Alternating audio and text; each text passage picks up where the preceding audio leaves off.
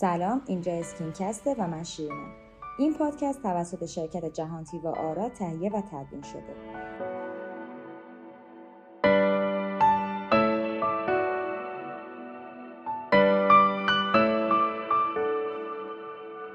و قرار توی این اپیزود راجع به مو و مو که خیلی از ماها تجربهش داریم با جناب آقای دکتر سلطانیون گپ و گفتگو داشته باشیم. سلام آقای دکتر سلطانیون حالتون چطوره؟ منم سلام عرض می‌کنم. خدمت شما و همه مخاطبین عزیز و محترم شما سپاسگزارم. در خدمتتون هستم. خیلی ممنون و سپاسگزارم که امروز وقتتون رو در اختیار ما گذاشتیم آقای دکتر می‌خواستم ازتون خواهش کنم که به صورت کلی یک مقدار راجع به ریزش مو برای شنوندگان توضیح بدیم لطفا. بله خواهش می‌کنم. سوال خیلی خوبیه چون برای اینکه خیلی از ماها اصلا تلقی درستی از ریزش مو نداریم. شاید جالب باشه بدونید که یک انسان یک انسان بالغ منظورمه در حالت نرمال. حالا نرمال که میگم به هر حال استثناءاتی وجود داره از نظر کم زیاد ولی به طور نرمال میانگین یک انسان بالغ حدود 100 هزار تار مو روی سرش هست. از این میزان به طور طبیعی روزانه بین حدود 50 تا 100 تار مو اصلا میریزن و این یک روند طبیعی از نظر سیر رشد موهاست که فازهای مختلف رشد، استراحت، خواب و مرگ دارند. پس بنابراین بین 50 تا 100 تار مو اگر در روز بریزه از نظر ما اصلا نرمال طبیعیه اشکالی براش در نظر نمی‌گیره. اما زمانی که این میزان ریزش شروع می‌کنه به بیشتر شدن افزایش پیدا کردن تعداد تار موها بیشتر از این عدد بریزه مقوله ای به نام ریزش مو مطرح میشه. حالا اینکه آیا این ریزش مو به طور یک نواخت داره از همه نواحی سر اتفاق میفته؟ به صورت دسته دسته داره اتفاق میفته؟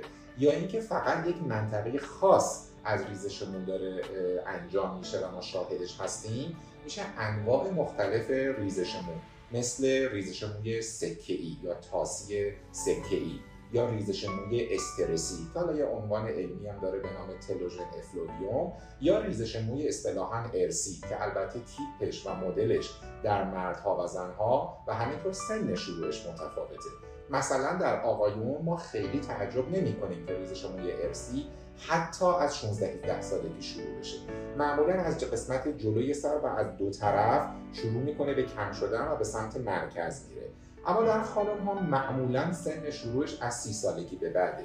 ما خیلی انتظار نداریم که یک خانم زودتر از سی سالگی ریزش موی ارسی رو داشته باشه. و البته که مدل ریزشش هم از یک منطقه خاص نیست بلکه تقریبا از همه مناطق سر به صورت تنک شدنه. یعنی وقتی که منظره رو از بالا نگاه بکنیم احساس می‌کنیم که انگار یک جنگل اندوهی درختاشو قطع کردن یه تعدادی به طور پراکنده و این جنگل تنک شده. این میشه ریزش موی مدل ارسی در خانم ها بنابراین این روند کلیه که راجع به سوال اول می‌تونم پاسخ بدم. خیلی ممنونم. آقای دکتر یه مطلب دیگه. یه سری از عزیزان سوال داشتن. می‌خواستم بدونن که مثلا بارداری تغییر فصل استرس یا عزیزانی که مثلا رژیم غذایی دارن اینا هم روی ریزشمون تاثیر داره یا خیر؟ قطعا بله. قطعا بله. و حالا من راجع به هر کدوم از این آیتم ها سعی می‌کنم یکی دو جمله رو به صورت مجزا بگم. اول بحث تغذیه. ببینید اون چیزی که ما از مو می‌بینیم قسمت ساقه موه که از کف سر اومده بیرون و اصطلاحا بخش مرده موه. حالا همین ساقه یک مسیری رو از کف سر به داخل یعنی داخل بافت پوست امتداد داره تا برسه به بخش میانی پوست و اونجا جاییه که ریشه یا فولیکول مو قرار گرفته. یعنی بخش زنده و زایای پوست. یعنی بخشی که پشت سر هم مثل یک کارخونه سلول های مو رو تولید می‌کنه. مثل در واقع یک ساختمونی که آجر به آجر میاد بالا از زیر این آجرها رو همینطور میده به بالا تا این مو رشد بکنه و بالاخره به سطح برسه و از سطح پوست خارج بشه. این کارخونه نیاز به مواد اولیه داره. مواد اولیهش تغذیه است. البته که تغذیه فولیکول مو تغذیه خاصیه. یعنی به درجات مشخصی از املاح و ویتامین ها البته همینطور هم آب و یک سری ترکیبات خاص دیگه مثل اسید هیالورونیک نیاز داره. مسلما تغذیه روزانه ما اگر تغذیه مناسبی نباشه این که میگم مناسب هم از نظر نوع مواد غذایی که استفاده می‌کنیم هم از نظر عادات غذایی که استفاده می‌کنیم. به عنوان مثال ارز می‌کنم یک نفر ممکنه که تغذیه خوبی داشته باشه ولی به شکل ناصحیح داره استفاده می‌کنه. مثلا هیچ وقت صبحانه میل نمی‌کنه. شاید حتی نهار هم نخوره. ولی در شب خودش میگه که من یه غذای سالم می‌خورم. حالا البته این تعریف غذای سالم خودش مقوله مفصلی راجع به صحبت کردن. اما فرض برای می‌ذاریم که واقعا تغذیه‌ای که منابع تغذیه خوبیه. اما از اونجایی که دو تا وعده بسیار مهم حذف شدن بنابراین بدن و علل خصوص این مقوله‌ای که ما بهش میگیم ساعت بدن دچار مخاطره شده و این مخاطره منجر به این شده که این شکایت به مغز رفته. مغز یک واکنش نشون میده به نام ترشح یک دست از هورمون هایی که ما دوست نداریم و این خودش منعکس میشه و معطوف میشه به همه جای بدن. من جمله بحث فولیکول مو شما در نظر بگیرید که اصلا یک نفری که یک انسانی رو گذاشتید یک جای براتون کاری رو انجام بده بعد ازش انتظار دارید که 8 ساعت پیاپی یک کار مشخصی رو انجام بده ولی غذاشو می‌خواین درست در انتهای کار بهش بدید خب در تمام طول روز اصلا اصطلاحا جون نداره که این کار رو انجام بده. حالا چه بسایی که آخرش هم بهش غذا بگین. دیگه کارش تمام شده. ولی منطقی اینه که وقتی می‌خواد شروع بکنه یه غذای اولیه بخوره انرژی بگیره میان روز مجددا یه غذای مجدد بخوره دوباره انرژیش رو تقویت بکنه و بعد در انتهام انرژی از دست رفتهش رو دوباره بازیابی بکنه. پس بنابراین این که میگم جدای از این که ما چه می‌خوریم عادات غذاییمون بسیار مهمه این پاسخ به اون سواله. در مورد بارداری من می‌خوام همه عزیزان یک موضوع رو توجه بکنم. به خصوص اعضای خانواده هایی که یک خانم باردار باهاشون زندگی می‌کنن. پروسه بارداری یکی از اتفاقات خاص در زندگی یک زنه که در جریان اون تقریبا تمام سیر طبیعی بدنش دچار دگرگونی میشه. چون یک سیستم هورمونی که ساختار در واقع طبیعی بدن زن وابسته به اوناست در دوران بارداری متوقف میشه. و این توقف یعنی که تغییرات چشمگیری داره اتفاق میفته از طرف دیگه یک موجود زنده در بطن این زن داره رشد می‌کنه. روز به روز داره بزرگتر میشه و تازه یک سری منابع تغذیه‌ای مهم بدن زن رو هم معطوف به خودش می‌کنه و ازش استفاده می‌کنه. طبیعیه که قسمت های مختلف بدن این خانم باردار ما در طی دوران نه ماهه بارداریش حتما تحت تاثیر قرار گرفته. بنابراین خیلی عجیب نیست. که ما احساس کنیم بله در دوران بارداری هم با ما مقوله ریزش مو مواجه بشیم. و اصلا اینطوری می‌خوام بگم چه قضیه بارداری چه قضیه تغذیه چه سایر اتفاقات دیگه مثل موردی که شما اشاره کردید یعنی استرس ترس واهمه همه اینها اثر می‌ذارن. من همیشه برای مراجعین خودم راجع به استرس یک مثال جالبی می‌ذارم. معمولا یک لیوان کاغذی می‌ذارم روی میز. ناگهان با دستم یک ضربه محکم رو میز می‌ذارم. و این لیوان کاغذی میپره. میگم که خیلی خوب تصور کنید که الان خود شما یک ترسی یهو بهتون وارد بشه. خود شما هم میپرید از جاتون. این اتفاق درست برای موها میفته. یعنی اون شوکی که استرس ترس واهمه وارد می‌کنه درست مثل اینه که فرض کنیم که اون ساقه ما از تو جاش یهو در میاد بیرون. و واقعا هم در عمل این اتفاق میفته.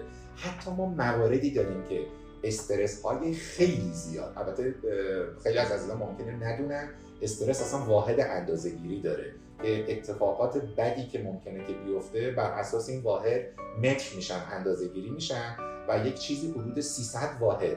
اگر در یک دوره زندگی برای یک نفر وارد بشه حتی می‌تونه این فرد رو وارد های خیلی عظیم بکنه. ما مواردی رو دیدیم که فرد حتی خوابیده صبح بلند شده احساس کرده انگار نصف ماهاش نیست. و بنابراین پاسخ در این مورد هم 100 درصد مثبت. خیلی ممنون. آقای دکتر خیلی توضیحاتتون کامل بود و واقعا من خیلی استفاده کردم. یه مطلب دیگه جان دکتر من خودم چند وقت پیش به کرونا مبتلا شدم و از یه سری از دوستام شنیدم که بعد از کرونا ریزش موی خیلی شدید بود. آیا واقعا همچین چیزی هست؟ یعنی ما بعد از ابتلا به کرونا ریزش موی شدید رو خواهیم داشت یا خیلی بله این سوال خیلی خوبیه و خوبیش هم به این دلیله که خب موضوع روز و شایع جامعه ماست. من اجازه می‌خوام برای پاسخ به این سوال یکی دو تا موضوع رو اولش یک کمی اصلاح کنم و برگردم به عقبتر. یکی اینه که حقیقتش اینه که اسم این بیماری کرونا نیست. اسم این بیماری کووید 19 کرونا اسم خانوادگیشه اسم فامیلشه. و حتی این خیلی از عزیزان رو در طول این دو سال کلیپ های مختلفی توی فضاهای مجازی دیدن که مثلا در یک فروشگاهی در سال 2016 یک نفر یک فیلم گرفته که یک ماده ضد عفونی کننده ای بوده که روش نوشته آنتی کرونا گفته آ دیدی؟ در سال 2016 می‌دونستن پس این یک توطعه است. در صورتی که کرونا اسم خانوادگی مجموعه ای از ویروس هاییه که این ویروس هم متعلق به اون خانواده است. مثل ویروس های دیگه که تو این خانواده هستن ویروس سرماخوردگی ویروس آنفولانزا و و و غیر اسم خیلی دقیقش این که بهش اینجوری اطلاق بکنیم بگیم کووید 19 این نکته اول. اما در پاسخ به سوال ببینید هنوزم که هنوزه موضوع کووید 19 حالا یا زن حالا برای اینکه قابل درک همین کرونا هنوز خیلی جدیده. یعنی هر آن چیزی که ما میگیم خیلی به طور مطلق نمی‌تونیم راجبش اشاره بکنیم. چون که از نظر مطالب علمی برای یک چیزی به طور 100 درصد تایید بشه احتیاج به یک دوره زمانی بسیار طولانی تری داره تا تبدیل بشه به اصطلاحا مطالبی که وارد متون در واقع پزشکی بشه. اما علی حال اون چیز جالبی که دیده شد اینه که افرادی که مبتلا شدن به این آرزه و خوشبختانه و خدا رو شد تونستن که در حقیقت بگذرونن و دور از جون همه باشه وارد اون فاز وحشتناکش نشن دچار دسته ای از عوارض شدن. این عوارض می‌تونست راجع به قسمت های مختلفی از بدن باشه. راجع به ضعف عضلانیشون راجع به اختلال تنفسشون راجع به تپش قلبشون حتی راجع به نوع گوارششون از نظر حتی اختلالات مغزی و علل خصوص مسائلی که راجع به پوست و موه. و در مورد مو جالب بود. انقدر میزان شکایت از ریزش مو زیاد بود که تقریبا حدود 6 ماه قبل یک نتیجه گیری به عمل اومد یک بررسی آماری صورت گرفت و متوجه شدن نزدیک 24 درصد. از افرادی که بیماری رو گرفتن و گذروندن و کماکان زنده هستن آرزه ریزش مو رو دچار شدن. و جالبه که کی یک چیزی حدود بین 55 تا 60 روز بعد از بهبودی. میانگین حالا خیلی دقیقش بود که از نظر آمار به عدد نزدیکتر بود 59 روز. حالا این دو سه روز پس و پیش خیلی مهم نیست. و نوع ریزش موشون هم خیلی جالب بوده. از اون ریزش موهایی بوده که فرض می‌کنه میرم داخل حمام استحمام کنم موهام دسته دسته میاد تو دستم برس می‌کشم می‌خوام شونه کنم دسته دسته موها با برس یا شونه میاد پایین. یعنی همون چیزی که من توی سوال اول به اسم تلوژن افلوویوم یا ریزش موی استرسی در واقع خدمتتون پاسخ دادم. اما چرا؟ خیلی دلیل واضحی داره. معمولا فردی که دچار کرونا میشه اولین علامتش تب بالاست. یعنی میزان حرارت بدن رفته بالا و این یعنی التهاب. اتفاق دوم اینه که فردی که درگیر کرونا میشه دچار استرس بسیار شدیدی میشه. و خود استرس هم یک زمینه التهاب زاست و دلیل سوم اینه که فردی که دچار در واقع بیماری کووید 19 میشه یا کرونا میشه میزان قابل توجهی از منابع تغذیه‌ای خودش مثل املاح و ویتامین ها رو هم از دست میده. و این سه تا عامل سه تا عامل بسیار جدی برای این هستن که یک نفر به این شکل ریزش موش رو از دست بده. معمولا این تیپ ریزش مو بین 6 تا 9 ماه طول خواهد کشید. یعنی فرد باید منتظر باشه که 6 تا 9 ماه کماکان این آرزه رو داشته باشه. اما اتفاق خوب یا نتیجه گیری خوب اینه که حتی می‌تونیم امیدوار باشیم که اگر هیچ اقدامی هم نکنه مجددا این شرایط برگرده. اما این اما اگرهای زیادی داره که حالا خب در سوالات بعدی میشه راجبش پاسخ داد. اینکه آیا ما اصلا کاری نکنیم اقدامی نکنیم یا نه این به شرایط متفاوتی برگرده خیلی ممنون. سپاسگزارم آقای دکتر. توضیحاتتون بسیار کامل و جامع بود. من واقعا خودم به شخص جواب سوالاتمو گرفتم. به خاطر اینکه من خودم هم درگیر کرونا شده بودم و واقعا این استرس رو داشتم. تا الان زیاد متوجه ریزشمون نشدم. ولی الان که شما فرمودین مثل اینکه باید در انتظار باشم که واقعا همچین پریده برای من هم رخ بده. دست شما در نکنه. خیلی ممنون متشکرم و سپاسگزارم. مجدد بابت اینکه وقتتون رو در اختیار ما گذاشتین و انشاءالله توی اپیزودهای بعدی بیشتر در خدمت شما خواهش می‌کنم. در وقتی اول برای شما آرزوی صحت و سلامتی دارم و البته یادآوری می‌کنم نگرانش نباشین. حالا الزاما همه دچار این آرزه نمیشن و البته همه هم به یک شدت و یک میزان این آرزه رو تجربه نمی‌کنن.